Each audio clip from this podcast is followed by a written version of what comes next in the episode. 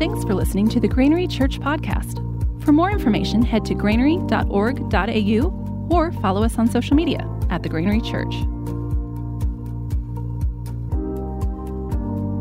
Ephesians 4 31 to 32. Get rid of all bitterness, rage, and anger, brawling and slander, along with every form of malice. Be kind and compassionate to one another, forgiving each other, just as in Christ God forgave you. We're in the middle of a challenge on the power of prayer. And today, following on from last week's message on confession, we're going to look at the prayer of forgiveness. And forgiveness is an incredible concept. It seems to go completely against our human nature. It seems to counter this desire that we're born with um, for justice, a desire that we hold pretty dear from when we're little children.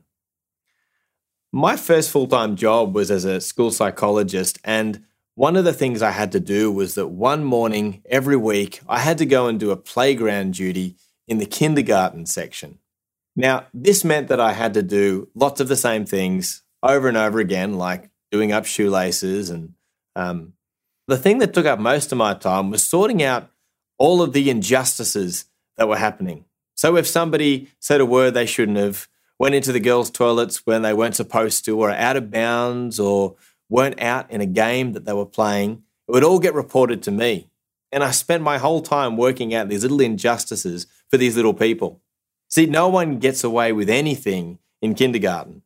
Uh, justice is what it's all about. You know, I don't think forgiveness is naturally on the radar of five or six year olds. But to be honest, I don't think it's naturally on anyone's radar no matter what our age is. It seems to be something that we have to learn. But even though uh, forgiveness might not come naturally, when it comes to hurt and pain in our relationships, forgiveness is probably the most powerful healing tool that we have. Our understanding of the power of forgiveness comes from both our knowledge of the detrimental effects of unforgiveness and the beneficial effects of forgiveness. See, unforgiveness leads to bitterness and misery. I've heard it said that harboring unforgiveness is like holding a little bottle of poison. And every time that you see the person that hurt you, you take a little sip, thinking that you're poisoning the other person. But of course, all you're doing is poisoning yourself. I remember a friend of mine saying that she hated Andrew Johns, the former Newcastle Knights footballer. Now, this wasn't just the standard sort of support, footy supporter banter. She was really intense about this. For some reason that she didn't care to share, she had felt that Andrew Johns had let her down, presumably by not winning enough premierships with the Knights or something like that. And I remember her saying to me once, he knows what he's done. Every time I see him at the shops, I look straight at him and he looks straight back at me. And I can tell by the look in his eyes that he knows exactly what he's done. Now, I wasn't so sure that Andrew Johns did know what he had done. I mean, if I was shopping for my fruit and veggies at Jesmond Fruit Barn and some strange lady is giving me a prolonged dirty look from behind the half price mangoes, I would probably give her a strange look back too. Sadly for my friend, her unforgiveness was poisoning her more than it was hurting Andrew Johns. I'm sure he just went and did his shopping elsewhere. Unforgiveness is poison for us. And just as unforgiveness is toxic for us, so is forgiveness freedom for us. So effective is forgiveness in the relational healing process that tons of research has been dedicated to understanding its benefits more. Everything from its benefit in marriage to its role in the recovery from trauma. Psychological research has indicated that forgiveness leads to better mental health and cardiovascular health for the person who has been hurt. And research also indicates that expressed forgiveness does actually reduce the probability of an offence being repeated by the offender. Forgiveness is an incredible thing. In the book of Ephesians, the Apostle Paul is writing to the church in Ephesus. And like most of his letter, he addresses a range of things when he's writing to the church. But one of the main themes of this book is a theme of unity and unity within the church. And in the middle of Ephesians, Paul speaks specifically to this topic of unity. And in chapter 4, verse 31 and 32, we read this Get rid of all bitterness, rage and anger, brawling and slander, along with every form of malice. Be kind and compassionate to one another, forgiving each other, just as in Christ God forgave you. Here, Paul follows his comments about ridding ourselves of bitterness, rage, anger, and malice with a focus on forgiveness. Forgiving each other, just as in Christ, God forgave you. Forgiveness leads to freedom from bitterness. Forgiveness leads to freedom from division. Forgiveness leads to freedom from rage. Forgiveness leads to freedom from needing to put others down, freedom from hostility, freedom from pain. Forgiveness leads to freedom. Forgiving each other, just as in Christ, God forgave you. I like to dance. Now, there are two types of dancers those that have learned how to dance through some sort of lessons, and those who were just born to dance. And I like to think of myself as belonging to the latter group, just being born to dance. I used to sing in a band, and I remember um, performing one night at this pub, and afterwards, one of our friends had another friend that she'd invited who came along. And after the after the show, she said to a friend, "Look, they were fantastic. You know, the music was really good. They were all uh, really great, and everything they did." And then she said something uh, interesting. She said, "And the singer, he's a great dancer. You can definitely tell he's had professional training." Now, let me tell you, there is no dance school in the world that teaches the way I move. It's all natural. I was just born to dance that way. Now, for those of you who aren't natural dancers, there are a few ways that you can learn to dance. As far as I can tell, bearing in mind I haven't had any training, I'm just a natural dancer. But from what I can tell from other people who have learned to dance, there are a few ways you can do this. One is you can have someone tell you how to dance. They can describe where to put your feet, how to move your hips, and how to keep in time. However, it's challenging to learn how to dance by merely being told about it. The second way is you can have someone show you. It's far easier to show someone a dance move than it is to describe it to them. And then there is a third way, and that is to dance with someone who already knows how to dance. When that happens, you can follow their lead, you can lock into their rhythm, and before you know it, you're on your way. This is the invitation we have with forgiveness. You can study forgiveness. You can even watch someone forgive someone else. But let me tell you, the very best way that you can learn how to live in the freedom of forgiveness. Be forgiven yourself. And you will never find a better teacher than experiencing forgiveness with the one who invented the whole idea in the first place. You want to know how to forgive? Then experience the extravagant forgiveness of Jesus for yourself.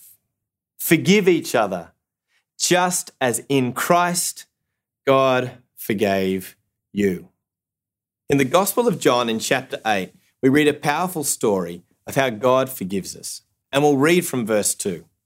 At dawn, he, Jesus, appeared again in the temple courts where all the people gathered around him, and he sat down to teach them. The teachers of the law and the Pharisees brought in a woman caught in adultery. They made her stand before the group and said to Jesus, Teacher, this woman was caught in the act of adultery. In the law, Moses commanded us to stone such women. Now, what do you say? They were using this question as a trap in order to have a basis for accusing him. But Jesus bent down and started to write on the ground with his finger. And when they kept on questioning him, he straightened up and said to them, Let any of you who is without sin be the first to throw a stone at her. Again he stooped down and wrote on the ground. At this, those who heard began to go away one at a time, the older ones first, until only Jesus was left, with the woman still standing there. Jesus straightened up and asked her, Woman, where are they? Has no one condemned you? No one, sir, she said. Then neither do I condemn you, Jesus declared. Go now and leave your life of sin. Now, the Bible doesn't tell us here what Jesus was writing in the dust, but it was common for the priest to write down the accusations against people that were brought before him in the dust or sand of the temple floor courts. Maybe Jesus started writing down the accusations against this lady and then moved on to writing everyone else in the crowd. Maybe that's why one by one they back up out of there. If we're going to play the justice game, then none of us are getting off. Like Paul writes in Romans 3:23, all have sinned and fall short of the glory of God. I want to focus on two things from this lady's experience of the forgiveness of Jesus. Firstly, Jesus did not dismiss the gravity of her sin. He did not say, Don't worry about it. He didn't say, That's okay, when she fell sobbing and shaking at his feet. There is no minimizing the heartbreaking ramifications of her infidelity. Jesus' forgiveness doesn't downplay the horrible and devastating damage of our sin. Look at the cross. Look at the price Jesus had to pay, not just for this lady, but for me and for you. Look at how he was falsely accused. Look at how his friends betrayed and abandoned him. Look at how his skin was ripped bare. Look at his nakedness and humiliation. Look at how he struggled to breathe. Look at how he was mocked. Look at how he was given no relief. Look at how, under the weight of the horror of every single sin anyone has ever committed and will ever commit, the Father turned away and Jesus collapsed in despair and gave up his last breath. Forgiveness has a cost. Forgiveness comes at a steep price. Forgiveness does not just pass over the matter as if it was nothing. God's forgiveness, first of all, takes the weight of the offense and acknowledges it, feels it, suffers it. God's forgiveness isn't about downplaying our offense. But then comes a second aspect of God's forgiveness that I want to draw on here. Then comes the freedom. What did this lady leave the temple courts with that day? Did she leave having to do X, Y, and Z to make things right? No. She left without the weight of her punishment. Each stone had been physically left behind there. Each stone that was intended for her and for her sin and for her offense, each stone was left behind there. She left with the freedom to face the consequences of her sin with hope. She left with the freedom to go and sin no more, to make a fresh start. God's forgiveness brings freedom. When I finished university, I did what a lot of people my age did, and I went backpacking around Europe.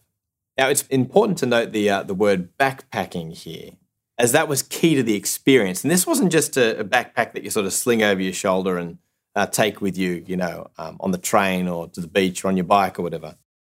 No, this was a different sort of backpack. Uh, this was a sort of backpack that had tent poles for back supports, and you could literally fit everything you've ever owned into this backpack. And the only problem with these backpacks was that they weighed a ton. And I remember to put it on, I had to lift it onto a chair, and then I had to squat down in front of that chair, put my arms through, and then slowly lift myself up in order to be able to stand up with this thing on my back. Walking anywhere in it was a serious mission. So typically, when we'd arrive in a new place and we'd step off the train in a new country, I'd walk straight to the nearest backpackers hostel with this thing attached to my back. And it was exhausting work, and I'd feel hot, sore, tired, and literally like the weight of the world was on my shoulders the whole time. And because I was so determined to get rid of this thing, I would walk straight past things like the Eiffel Tower or London Bridge or the Colosseum and pay them absolutely no attention because I was so burdened by this backpack. But once I had it off, once I was able to get it off my back and lay it down, then it was sweet relief. And it wouldn't matter if I was sweaty and tired and sore from carrying it around. Suddenly, because it was gone, I had the energy then to go back out and to look around and to take in everything that I'd missed. I could see all of the amazing things around me. things that I hadn't noticed before. When we've sinned and we've not come to Jesus for forgiveness, we too walk around with a weight on our back, and it makes us tired, irritated, and miserable. We look down and we miss the opportunities around us. Jesus uses the even stronger language of slavery to describe the impact of living with sin. Further down in John chapter 8, in verse 34, Jesus says this Very truly I tell you, everyone who sins is a slave to sin. But once you've experienced his forgiveness, the weight is lifted. The shame and guilt are left there with the stones in the temple courtyard. If the Son has set you free, you are indeed free. This is what God's forgiveness is like. It takes the full weight, the full cost of our sin, and it lifts it from our shoulders.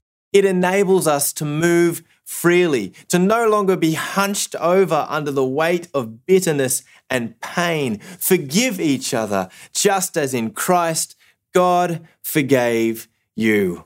Let's put aside the poison of unforgiveness for the freedom of forgiveness. Let's move closer to Jesus. Bring him our shame and our mistakes and our dysfunction and let him forgive us. Let's experience his life changing power of his forgiveness. And in doing so, we can begin to extend that same forgiveness to the world around us. And that will never minimize the pain that sin may cause, but it will lead to freedom. If we can master the dance of forgiveness, then we can start to see our world change. Forgive as He has forgiven you.